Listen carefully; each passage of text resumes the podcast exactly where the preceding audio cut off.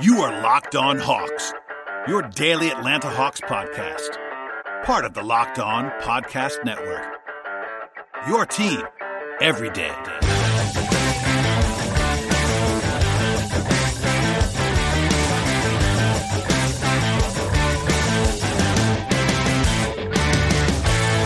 Hello, friends. Welcome to episode 840 of the Locked On Hawks podcast. I am your host, Brad Rowland, coming to you on a Tuesday. And today's show is mostly a conversation that I had with Brendan Clean of Dime and Forbes, other places on the internet. Brendan's a good guy, and he was happy enough to join me for a two part episode. This is uh, the first one is about some guys that we've not discussed a ton on the podcast that are NBA, NBA draft prospects, some first round caliber players, but guys who I don't think necessarily are, are high enough to be in the Hawks range specifically. So it's more geared to just overall draft draft stuff in that range. And also, if the Hawks were to trade back, something like that, that could be in the mix as well. So that's a fun conversation that is coming momentarily.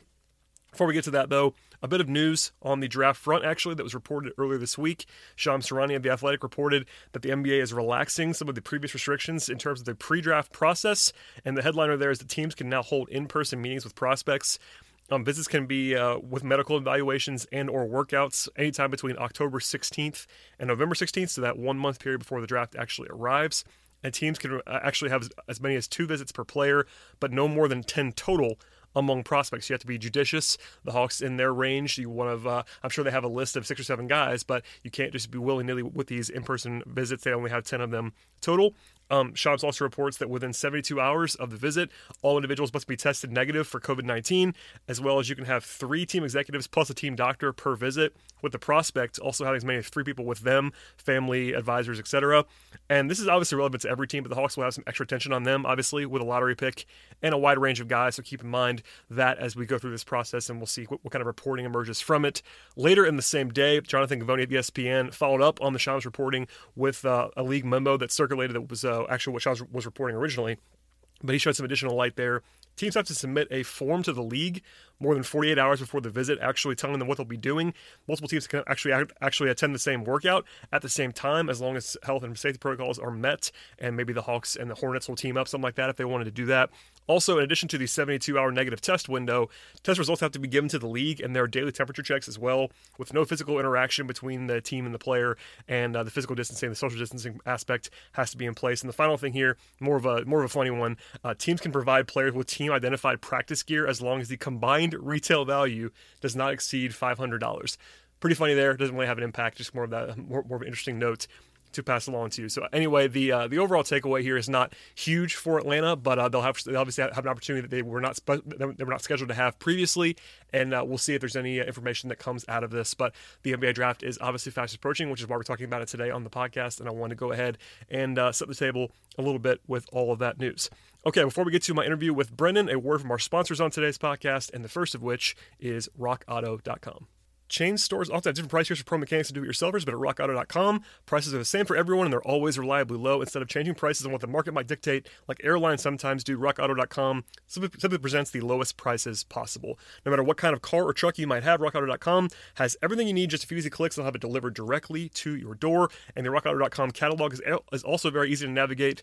You can quickly see all the parts available for your vehicle and choose the brands, the specs, and the prices that you prefer. RockAuto.com is for absolutely everyone and does not require membership or an account login of any kind. And best of all, prices at RockAuto.com are always low and the same for pros and do-it-yourselfers. So why spend almost twice as much for the exact same parts?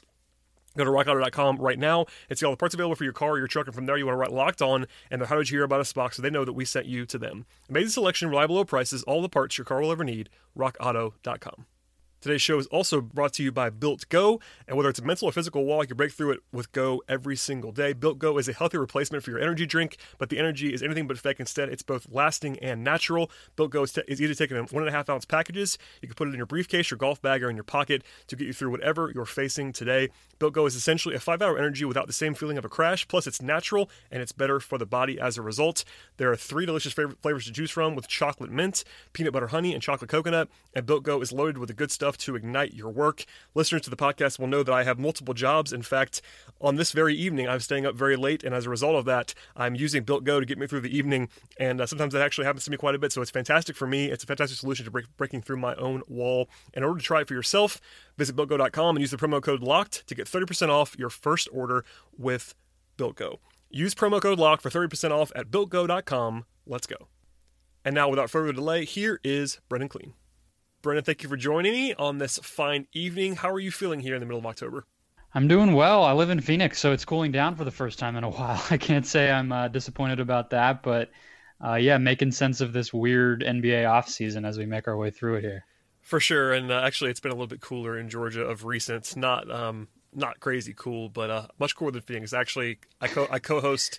That's Bra- true of almost every place in the country. That's fair. true. I was going to say I co-host a podcast uh, on the Braves actually with uh, one one of my co-hosts is uh, from Phoenix actually, and mm. one day he was talking about watching the Braves and the Braves were in Atlanta. This is a few weeks ago now, but he said something like, "Yeah, on this really hot um, hot afternoon day, and I, I, was like, I was like, Scott, I, I, hate to break it to you, but it was like 65 degrees today in Atlanta, uh, but it was like 102 that day in Phoenix or something like that. So. Oh yeah, we haven't cracked, we haven't gone down below 100 yet. We're getting there. Probably by the end of this month, we'll be in the 90s. So by the end of the month here in October, he'll be in the 90s. Yeah, I don't. I guess that's uh, it's good and bad, I suppose. I'm, I'm used why to our NBA sometimes. team is literally called the Sun. so you know, it is what it is. It's a fantastic start to the podcast. Uh, but yeah, th- thank you for joining me to talk about some draft stuff here. Uh, you are we've actually talked quite a bit. We worked together uh, of sorts over at Dime, so we've spent some time talking about the draft. I've uh, listened and read you in the past, and I appreciate you doing all of this. I want to start our conversation by talking about a bunch of guys actually that I haven't talked a lot about on the podcast for one very clear reason. And I told you this beforehand, but we've known for a long time that the Hawks will have a top 10 pick in this draft and this this cycle is never ending, but the guys who are often projected to go after that but also not projected to go to, to fall all the way to the second round are guys that I t- I've written about a lot other places, but I've not talked about a ton on this podcast and you were gracious enough to talk about some of these like mid to late first round guys so uh, thank you for doing that in advance. But I put I put together sort of a list. We could add to it as we go as well. And this is not all encompassing, by the way, for listeners. This is not every single person that falls in this category, so don't panic. But uh, I wanted to ask about a few guys. So uh, I will open it up to you first, just to see what what you say. But um, do you have a favorite guy in this kind of range? Like not an absolute you know slam dunk lottery pick, but maybe it's someone that you would take in the lottery, somebody like that, or uh, j- just a favorite guy that you often see going in that mid to late first round range. I really like Tyrell Terry.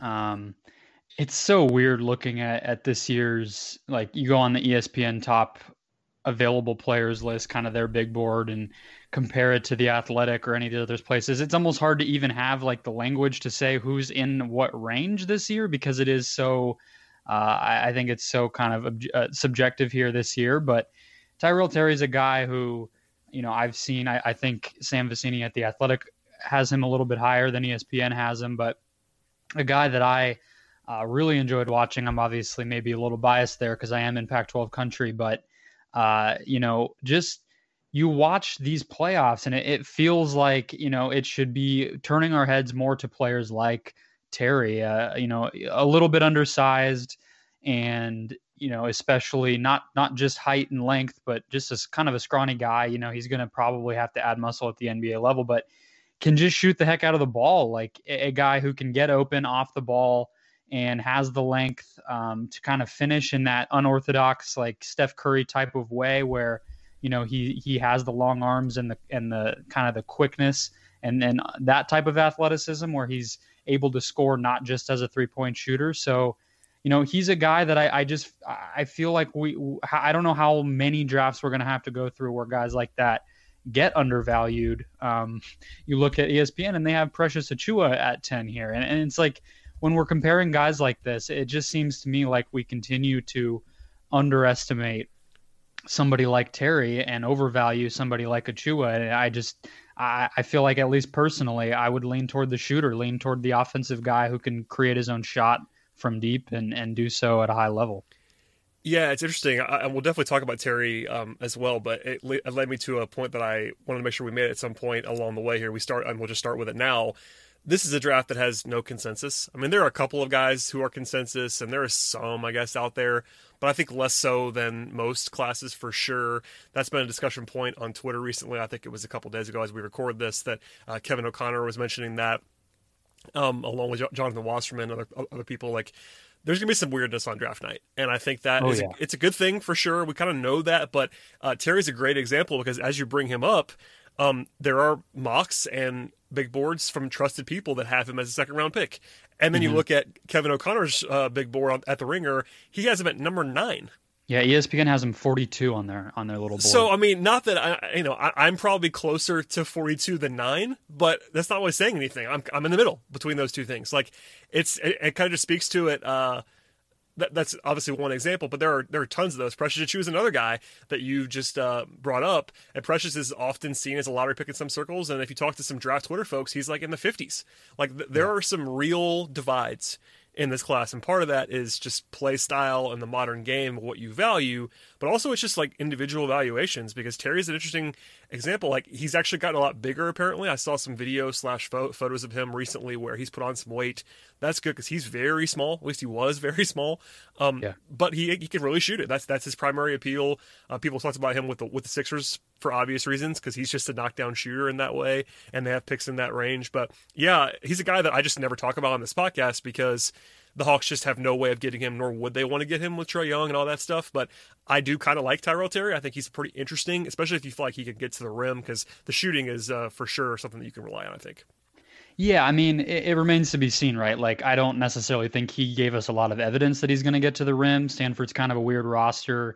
Um, just they had what's his uh, De La Silva or De, De Silva, Oscar De Silva, who, yeah. who they kind of ran things through. Um, and so it, Tyrell Terry was by no means like this featured guy. Um, and, and, so, yeah, I don't know that he's going to be this, you know, high level finisher, but, you know, got to the free throw line a decent amount. That's usually a good indicator. And like I said, I, I think the way he moves and kind of reads the floor, like you could see him just getting some easy buckets that way, attacking closeouts eventually, that type of thing. So, yeah, I mean, I I don't necessarily know if teams are gonna value him. You know, I, I think the Pac-12 kind of sucks, and Stanford, like I said, was was weird this year. They weren't a, a great team by any means. So you know, it's not as if he was doing this against elite competition on a consistent basis, but like I said, I mean, you watch like a Tyler Herro, players like that this off or, or, or this postseason you know, not to compare him to Jamal Murray, but uh, again, I got anyone who can create their own shot from deep, pulling up or or off cuts or off screens. I just think how could you not value that? I, I think we're seeing over and over examples of why it can be so big for teams. Yeah, and Terry's a guy.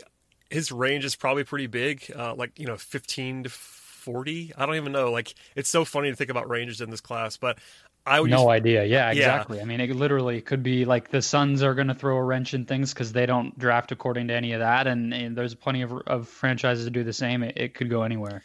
Yeah, he's an interesting guy to start with. I'm glad we did that just because he is a fascinating case study, especially if you buy into the body transformation, which is something that I wanted to ask you about. I guess it's a good time to do it now. I've mentioned it a little bit, but th- this super extended offseason um, and all, sort of draft cycle, especially like the combine is not it's virtual. There's so much time in between. They had this, you know, almost a full season's length off season in between when they stop playing and the draft itself. How much do you care about like the leak, the leaked workouts, or the you know the the shot overhauls, or the the body stuff? Like, how much do you care about what's been out there not just for Terry, but for everyone in general. Like, what can you take away from what might have come into the forefront? Some of some of that's definitely agent work uh, along the sure, way, but sure. how much do you buy into that kind of stuff? Because I know my my personal thought is I don't really buy into it usually, but this time around. I'm probably a little bit more in tune with it because of just how long this cycle is, and guys have more time to kind of work on things. No, that's a totally fair point. Like, you almost have to take it seriously just because it will have been such a I mean we we talk about these players ages like that's such a big thing in the draft and that's monumentally different by the time these guys get drafted than what it would normally be. It it really is sort of throwing a wrench into the evaluation process I think and you almost have to care about it because it's the only basketball these guys have been playing for such a long time. Uh, if it doesn't matter then that sucks for them because I'm sure they have been hoping it really makes a difference on their game and on their draft position. So, you know, I, I take it some some amount of seriously. I know, you know, I there was throughout the summer in Vegas, these a lot of these guys have been working out. So yeah. I think the fact that it's happening against other elite prospects kind of helps. You know, it's not me and my cousin in my like local gym. It's it's like, you know, me against, you know, fives with 10 guys who are all going to get drafted. That that you know, that matters I think and it's uh, it's probably helping them improve. I guess you just kind of have to hope that, that the player has a good head on his shoulders and is able to use that work for actually getting better rather than just kind of screwing around and and whatnot. But you know, with the physical transformation, shot transformation, it's just hard to tell. I mean, I trust like media leaks from in team workouts and things like that in a normal draft because I think that stuff is pretty reliable. But you know, something that some player posts of themselves or something like that, it's kind of you know they're going to engineer that to to look pretty good. So I would say the the work that they do, if I'm on, if I am a front office, I'm going to take pretty seriously. But you know, kind of the fluff stuff from agencies and whatever, you know, I think you always have to take that with a grain of salt. Yeah, that, that makes sense. I wanted to ask you because I think Terry was just something somebody that reminded me of that phenomenon because there was a, a, little bit of an outcry in a good way about his body his body overhaul. So yeah, good place to start there. Uh, I want to ask about another guy who is similarly sized in some ways, but not that not, they're kind of different players. But Cole Anthony is someone that seems to have his stock all over the place. Uh, Cole yeah. Cole was like a consensus top five guy coming into this year of college. It didn't go super well at North Carolina, and then right after the year, I think if you listened and read, um, he was still seen as like sort of a late lottery type. And now it's there's been some rumblings. It could, it could be targeted leaks, all that stuff, always. But it feels like he might drop. And I'm wondering how you feel about Cole Anthony overall because I, on one hand, thought he was probably a little bit overhyped based on the, the pre college sample that I saw. And then now I feel like the hate's gone too far on him. So I'm probably somewhere in the middle, which is not terribly sexy. But what do you think about Cole Anthony and sort of what you're hearing right now? I really like him. I mean, you know, I, I don't know exactly what that means as far as where I would draft him. Um, but I think I think of him as a lottery guy um, probably in like the 10 to 14 range, you know, maybe 10 to 20 because of how fluid this one is. But I think, you know, uh, to be honest, I think a lot of it is a guy who he caught UNC at a terrible time. Uh, you know, that team most years has enough around the uh, their star players to be pretty good. We saw last year they were pretty good with Coby White, who I, you know, I, I, think was pretty impressive as a rookie for Chicago, but is not a superstar caliber type of prospect and, and did pretty well for himself just because of that program. Uh, so I think Cole Anthony caught them in a bad year, and I think he suffered by just getting injured. Like I, I don't think, uh, you know, I, I, I think going into that injury there was some sort of like, you know, this is not the player we thought it was going to be. He's not creating his shot at a high level. He's not finishing well those concerns were starting to creep up, and I feel like the injury just sort of was a uh, the last words we heard from him, really. And then by the time he came back, I just think there wasn't much he could do for himself. And obviously, maybe a player who could have could have helped himself in the conference tournament, or if they somehow scraped into the NCAA tournament, probably unlikely. Um, could have maybe helped there. I, just think like it's almost to me I, I hear you on the high school stuff you know maybe a little bit overhyped i thought all along like this is the son of an nba player those guys are always going to be yeah. i think seen as a little better than they are you know they have their dad talking in, in all these teams ears or just kind of the the mystique of it maybe uh, so i think he maybe had a little bit of, of shininess that wasn't warranted there back this time last year before his his freshman year but i think it swung too far to be honest with you like I think you almost have to trust what you did see at, at from his high school tape and just how how excited people were about him back then. I almost want to default to that because of how weird the freshman year was. So, I mean, you're still looking at a guy who's six three, can can shoot pull up threes, can at least get to the rim. You hope the finishing gets better. Um, and I think is a decently smart playmaker. I mean, his assist turnover ratio was pretty pretty awful as a freshman, but I think he's somebody who's going to be able to kind of be that scoring guard who can run your offense, and I think that's still where I see him. I almost feel like the freshman year. Maybe it's maybe it's naive to say it's a wash, but I just I don't want to overreact to it. Yeah, I think that's a, a good point. Not that um, it matters, but it, it's probably a, a point, a data point where I wouldn't panic. Would be the way that I would put it. Like I think he is a talented guy still. I kind of like his supplementary stuff more than other people do. Like I think he, I think he'll be a pretty decent defender if he buys in and tries. Like he's physically pretty strong. He's adept mm-hmm. when he when he when he's plugged in defensively. Um, his off ball stuff I think is going to be all right as well. Um, the question is like the situation for him. Like I wouldn't necessarily love him as a primary, you know, number one option type, the way that people were billing him coming out of high school, like if he goes to the Knicks at eight or something like that and like has the weight of the world on his shoulders, I wouldn't love that. But if he goes somewhere else where he's not the only guy in town in the backcourt that has to run the offense and do everything, I think I like him a little bit more in that kind of not small role, but smaller role, like not that primary, primary, primary guy. Um, but we'll see. I, I, think he's interesting. Again, a guy I haven't talked about a ton because I just don't think the Hawks have any chance of drafting him whatsoever. You think he'll fall? Um, I think he probably won't. Honestly. Yeah. I mean, there. I feel like, and this is this could be wrong. I've I've heard like like most guys in this class, I've heard very mixed things from people in the league. Um, and I don't know everyone in the league. I don't have the sources that other guys have necessarily, but I have some. And I and I feel like um, there have probably been some targeted leaks on Anthony in a negative way from teams that might want to get him in the mid in the mid teens. Like, oh, we don't we don't love this guy. I mean, some of that stuff. There's always noise along the way. I'd be pretty surprised if he fell too far. Like the notion that he's going to be a, a guy in the 20s I don't really see that happening. I mean, I, I guess it could, yeah. but I'd be pretty surprised if somebody didn't nab him uh, somewhere in the teens. It may not be until late teens, but there are some teams, uh, especially later on, like what about Dallas? Like te- teams like that, where it, it might be interesting. Yeah, to, Rick Carlisle, love him. Yeah, yeah, like teams like that, or Milwaukee, or you know, teams that have infrastructures where you're kind of buying low on a guy who has real pedigree and real upside. And at, at a certain point, it just makes sense to take that guy. I don't know. Yeah, yeah. What do, what do you actually? You know, while while we're here, what do you make of uh, him him in Phoenix? Because you are a, a, guy based in Phoenix. You've you've covered the Suns at times. Uh, is that a is that a fit you like? Not that I'm putting you on the spot, but um, because you like him and because that they, have they've, they've at least been tied to some guys in the backcourt. Would you would you hate that for Phoenix?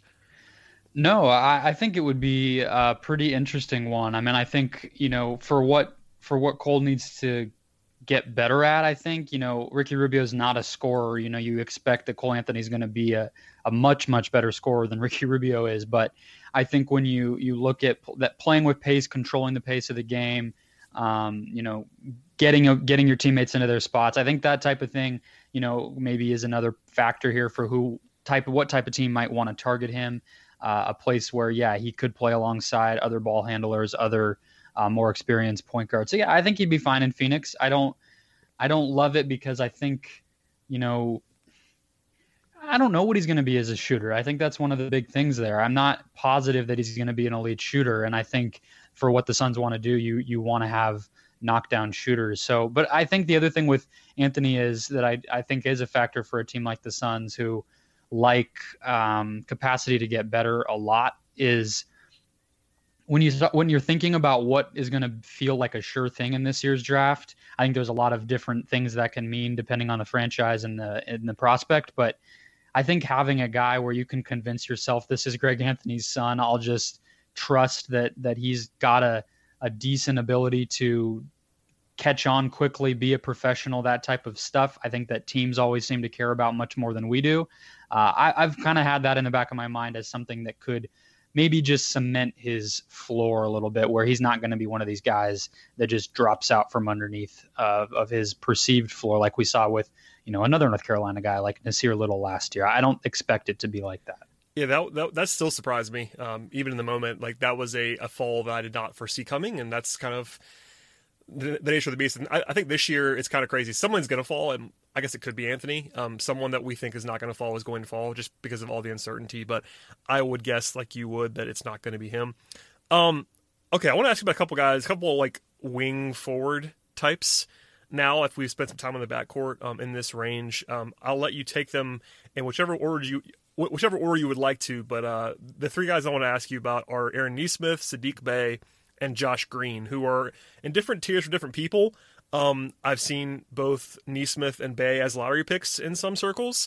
Uh, Green a little bit lower. People seem to like Green's defense. Like, um, I guess the easiest way to get into it is, you know, who is your favorite of that group, and then you can sort of discuss them all uh, in whichever way you'd like. I like Nesmith. Um, another guy who, you know, not to to harp on what we all know is the reality of this draft, but having that injury like he did, uh, it already was going to be an uncertain selection. He only played about half the season, And now, I mean, maybe I, I don't have an idea really of where he is in his recovery process or anything like that. These teams obviously will have some access to that information. So um, maybe that helps if, if he's fully recovered and he can get in the gym and knock down some shots, look like himself. But again, similar to what we were talking about with Terry, it's a guy who just looks like he's a, a good bet to be a good shooter, if not even better than that. You know, made a very fluky, like almost half of his three pointers this year again because he only played so few games. Um, I'm pulling it up here. Yeah, I played 14 games, knocked down uh, 52% of Which his is three. just outrageous. And honestly, Insane. I'll, I'll let you keep going, but I, I want to make this point real quickly. I think he actually is the rare guy who might have benefited from getting, from getting hurt at a perfect time. oh yeah, oh yeah. because of the because of the number that you just said more than anything. Um, I And think he, and I- tried eight eight point two attempts a game. It wasn't, you know, it, Yeah. it wasn't uh, some twenty attempt season. I think he's going to be a good shooter. Don't, don't get me wrong, but no one thinks he's going to shoot the way he did. But there is this mystique now, or at least this, this uncertainty. Like maybe people, maybe a team, it only takes one, sees him as this like uber elite shooter. And given the numbers that he posted, and when he got hurt, he didn't have, he didn't have to play the SEC schedule. I, I still kind of like him, but at the same time, he probably not that you want to get hurt at any point, but the sample size that he was able to put on tape is probably the best case scenario for him. So it Oh, seems yeah. it seems odd, but uh, I think it was almost fortunate for him for his stock. No, I think you're completely right because I think you know Vanderbilt again a, a pretty you know mediocre team in in Stackhouse's first year there. So um, I think you know the shooting is not gonna he's not gonna be nobody's a 52 percent three point shooter in the NBA. Uh, is he? You know he was 34 his freshman year, 52 his his uh, his sophomore year, and he was 83 percent from the free throw line, which is tends to be a pretty good indicator. So that's strong mark for him. Not a, a ton of attempts. So I think you're looking at, like I said, a good shooter with the potential to be better. Uh, I, I do like the versatility on his jump shot. Like he's not a guy who, like I said, that team was not great, so he wasn't knocking down these wide open kick out threes. He's he was used off the ball a little bit and um, has pretty good range from what I remember. I did see him in person once. He came to a, a little, I think he they played uh, St. Mary's in Phoenix Oh yeah, and so I was able to talk to him and to, to Stackhouse. And I, the thing that I came away with there is the fact that he improved his efficiency and some of his uh, numbers the way he did. Um, you know, stayed around the same on steal and block rate and actually improved both of those.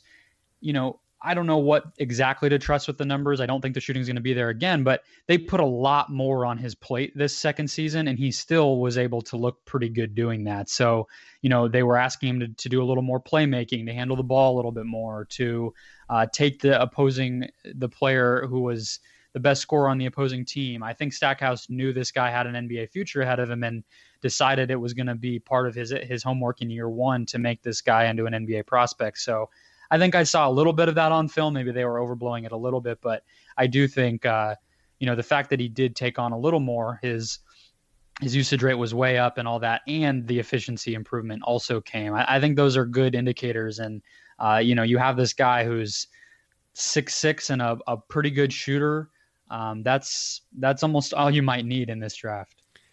yeah. I- mean, the questions on Nesmith are interesting. Like he might just be a specialist, which isn't the worst thing in the world. If you if you buy his defense, then I can sort of see it.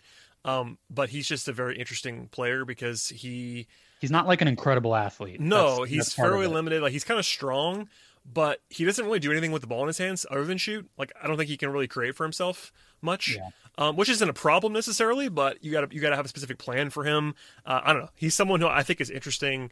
Uh, probably you know mid first round guy, but um, a player that a player type that you don't always see. Although obviously everyone likes shooting because everyone needs to be able to shoot at this point in the NBA. Um, Bey Bey and Green are very different players too, but where do you fall on the Sadiq Bey spectrum? Because I know like draft Twitter folks are much lower on him, whereas teams seem to be a little bit higher. I've always liked him, but to be candid, I liked him really early on in at Villanova when it was like in vogue to have him as a sleeper first round pick, and then it was like Sadiq Bey top twelve, and it's like oh, okay, I'm, now I'm uncomfortable. Um, I've always liked him, but uh, the hype got a little bit out of control. So where do you fall on uh, the former Villanova combo forward? Yeah, another guy who I, I admittedly didn't didn't watch uh, enough Villanova to have like a great opinion on him. He's one of these guys where it's the 45% shooting again, you don't trust it there. I always kind of looked at him as like honestly the way that I look at a lot of these Villanova prospects lately where the program and the infrastructure there seems to be helping him out and I think the fact that in this case he happens to also be kind of the picturesque 3 and D frame and and sort of like statistical indicators I agree. Like I think he's a guy where um, he wasn't expected to be a huge part of this draft picture, and the fact that he did kind of turn people's eyes, but only got to the free throw line 2.9 times per game, and uh, kind of like we were just talking about with Nesmith. I don't think he's the type of athlete that you want him to be when you look at a six eight guy who kind of you know can play the wing and move around a little bit. So um, I think what you're probably getting from him is a pretty low floor player who, you know, if you want a guy who's going to be like a an average spot up three point shooter and have some size, like you know, is like like Danuel House. Is that is that what you're getting here? I kind of I, I feel like that might be his ultimate NBA future, just like a a role player who you're not going to kill yourself for drafting, but not a ton of upside. Yeah, and honestly, if you could guarantee me D- Danuel House, um, like current Danuel House True. is probably a top twenty pick in this in this draft, just because of go, yeah. the safety of that. Like there is utility. It's not sexy at all, but Danuel House is like a rotation player in the NBA on a good team. So that's not the worst thing in the world, but I, I definitely understand. Where, I love Danuel House, so I guess I, I slandered the wrong guy. But no, no you're I, right. You're right. I, am with you though. Like it's not. It's just not exciting at all. And and Bey, honestly, my concern with Bey is his defense. I think the shooting is pretty real. Not 40, not 45 percent, but I think he's going to make shots. Yeah. Defensively though, he's just kind of slow footed, and I'm not sure it's going to hold up there. But he's smart. I, I think that might work out in the end. But I, I trust the the Villanova guys. I mean, they're gonna they're not gonna be terrible. I guess outside of Omari Spellman, they're not gonna be terrible. Oh, players, and see know? the thing about Spellman, and without getting down the rabbit hole here, if Spellman just would keep his body together, he wouldn't be terrible. Like honestly, I, I truly believe that. Um, I, I, didn't like that pick when it happened and said said as much. I thought it was a major reach. But if you saw him in Golden State at times this year before he got out of there, when he was like you know at 250 instead of 300 pounds, he looked okay. Um, but different players, sure. obviously. Yeah. Um, okay. Last thing, last guy I want to ask you about um, in this sort of discussion is Desmond Bane, who has risen quite a bit in the mainstream. I know Josh Twitter always liked him, and I've I've always liked him. I, I purposely wrote about him first in our like hundred player Peachtree Hoops profile series. He was the first guy I wrote to get out in front of it a little bit. I've always liked him, but uh, another guy where there's a big gap between some evaluations and some others. I think everyone's higher on him now than they used to be but you still see people with Desmond Bane in their you know in the 40s or 50s, and that blows my mind. So do you do you think he's like a top 20 guy like some people do, or like where do you land on Desmond Bane from, T- from TCU? I think I'm drinking the Suns Kool Aid a little bit here, um, I, because because I think I've you know watching the way that they operated in the draft last year. Like I don't know how many how closely people paid attention to the aftermath of their their kind of surprising Cam Johnson move last year, but um, it worked out. He was pretty good. Uh, he was a pretty good player. So I think I might be overvaluing because I saw how well that worked and because of how strange of a draft this is bound to be. Uh, the fact that Desmond Bane is 22 and I know what he's going to do. You know, I, I, I, trust him to score on or off the ball. I, I trust him to create his own shot. Like, um, you know, and I think the defense, because of his size and, and just his, uh, just kind of, I don't know. I, I don't think he's he's going to be a stopper, but I, I, think you just trust him. Um, I read right before we started talking. I I brushed up with Jackson Frank's piece over at Uproxx, yep. and he he uh, he pointed out some some good things about his defense. Or I just think he's going to be able to handle switching, like you know, plenty plenty mobile enough guy to do that. So uh, I, I don't know if it's maybe just because of this draft, and like I said, seeing how well it, it can work when you go older if there is uncertainty. Um, but I just think like if you can get it kind of like we were saying, like Danuel House, of course you would take that if you could in at, at 19 or 20 this year. And I think similar with Bane, like with Cole Anthony, I think the floor might be lower for him, you know? Um, maybe it's just the evidence we have for Bane versus the evidence we have for Anthony, but uh, that that's kind of where I am, especially with these guard creators. I don't know. I, I'm I'm I'm more trending toward trusting the guys who obviously freshmen that are superstars. Ja Morant, I wasn't going to question if Ja Morant was going to be a good NBA player, but once you get into some of that uncertainty, I, I kind of want to have seen it. And I think Bane has done. I mean, what more could he have shown us in four years here at TCU? Yeah, I'm I'm oddly encouraged by people noticing Bane and warming up to him in the last few months. He said um, at the combine he's talked to 26 teams. I, I mean, as as they should. I mean, the thing is, if if you watched him and people, you know, to I understand people not want, watching a ton of TCU basketball. I, I, totally get that. It's not exciting, and he is old and all that stuff. But he just checks so many boxes for what NBA teams want on the wing, especially if you're talking about like a non-lottery pick. He's big and physical. He can really, really, really shoot it. I think he can defend at an adequate or better level. Like he just does a lot of things that you would want. I would take him as early as like 20. Um, that's how much I like him. The Suns. Uh, he said at the combine, the Suns talked to him that he had a long conversation with James Jones, and the Suns are picking tenth.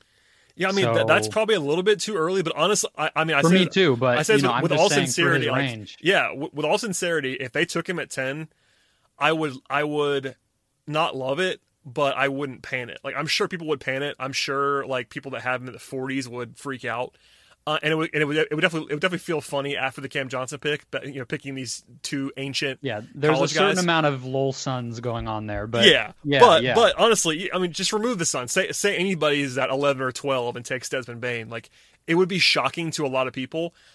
I think it would be like kind of reasonable. Like it's probably a reach for where I have him. He's old and all that stuff, but I can see a team, especially in this super volatile class, taking him taking him somewhere in the teens, and I would I would defend it. I wouldn't like love it maybe, but it's it makes sense. He's not he's not markedly worse than the other guys. He just the upside is a little sure. bit lower for sure. Like it's it's always difficult to compare someone like Desmond Bane to Cole Anthony, for instance, like two guy or, or Kira Lewis or somebody like that. They're just very different players. Yeah, yeah, sure. Um, and they're doing different things, but not you know safety is sometimes overused by me even but Bane just feels pretty safe to me. Like I think he's going to be an NBA player on the wing. There are obviously degrees of that. Like you you're wanting to get a starter in the lottery, but if you can't, you know, it's I don't know. I, I think the moral of the story is I would understand it. I think yeah. If, if he was if he was 19 instead of, instead of 22 about to be 23, he would he might be a lottery pick. It probably would be a lottery pick. it's just that he's sure. already old. So I get yeah, it. I, I would say you know he's a little reliant on the jump shot. Another yeah. guy who didn't get to the free throw line that much. But if he's an incredible shooter, then I don't really care if he's relying on it because he's going to be able to to make those. And then I wanted to touch back. I know we have to wrap up this one soon, but uh, on Josh Green because he was a guy you brought up a oh, minute oh, yeah. ago. I've watched him a half dozen times in person this year because he plays a half, an hour and a half south of me. Yeah, so uh, I, I, don't I, like you know look at him how how you looked at Lu Dort would be my my advice. Like, do you think the defense can be so good that none of the rest of it matters? Because I think a lot of it with Josh Green to me is, uh, you know, I don't think he can shoot. I, I really worry about the shot. Like, I think the the the 36% that he put up is actually better than he is as a shooter. Yeah, um, I agree. And I think it, like his his feet on his jumper, his hips, it's really really out of whack. I got to watch him warm up and all that.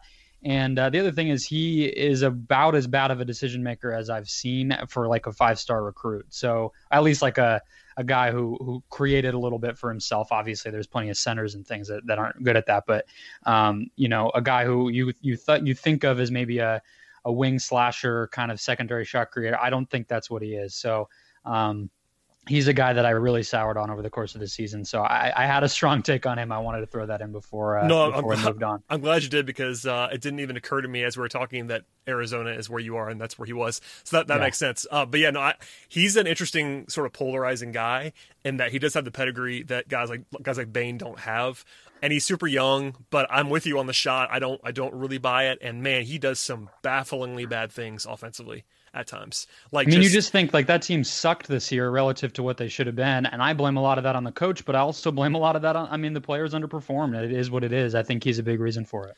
Yeah, I, I, I do buy the defense. I like it. I think because I also lean defense in general and valuing it more than most people do. I, I still think he's like a late first round kind of guy, but the offense is genuinely concerning. Like he's a guy that might just never be an, a good enough player to like have on the floor in a playoff game. Like those guys exist, even yeah. if they're really good defenders. Like you have to be able to do something on offense, or you you get play off the floor in a lot of ways. And obviously, we're a long way away from that for a 19 year old. But he's uh, he was frustratingly bad at times on offense this year. Is the best way to put that. All right, this is Brad coming to you in post production. We have a part two coming with Brendan on our next podcast. It's going to cover all kinds of things from the top of the draft, though, as we pivot from the middle to the end of the first round back up to the top. So stay tuned for that. Please subscribe to the podcast. Please check out Brendan's work, I will link to it in the podcast description. And we will see you next time.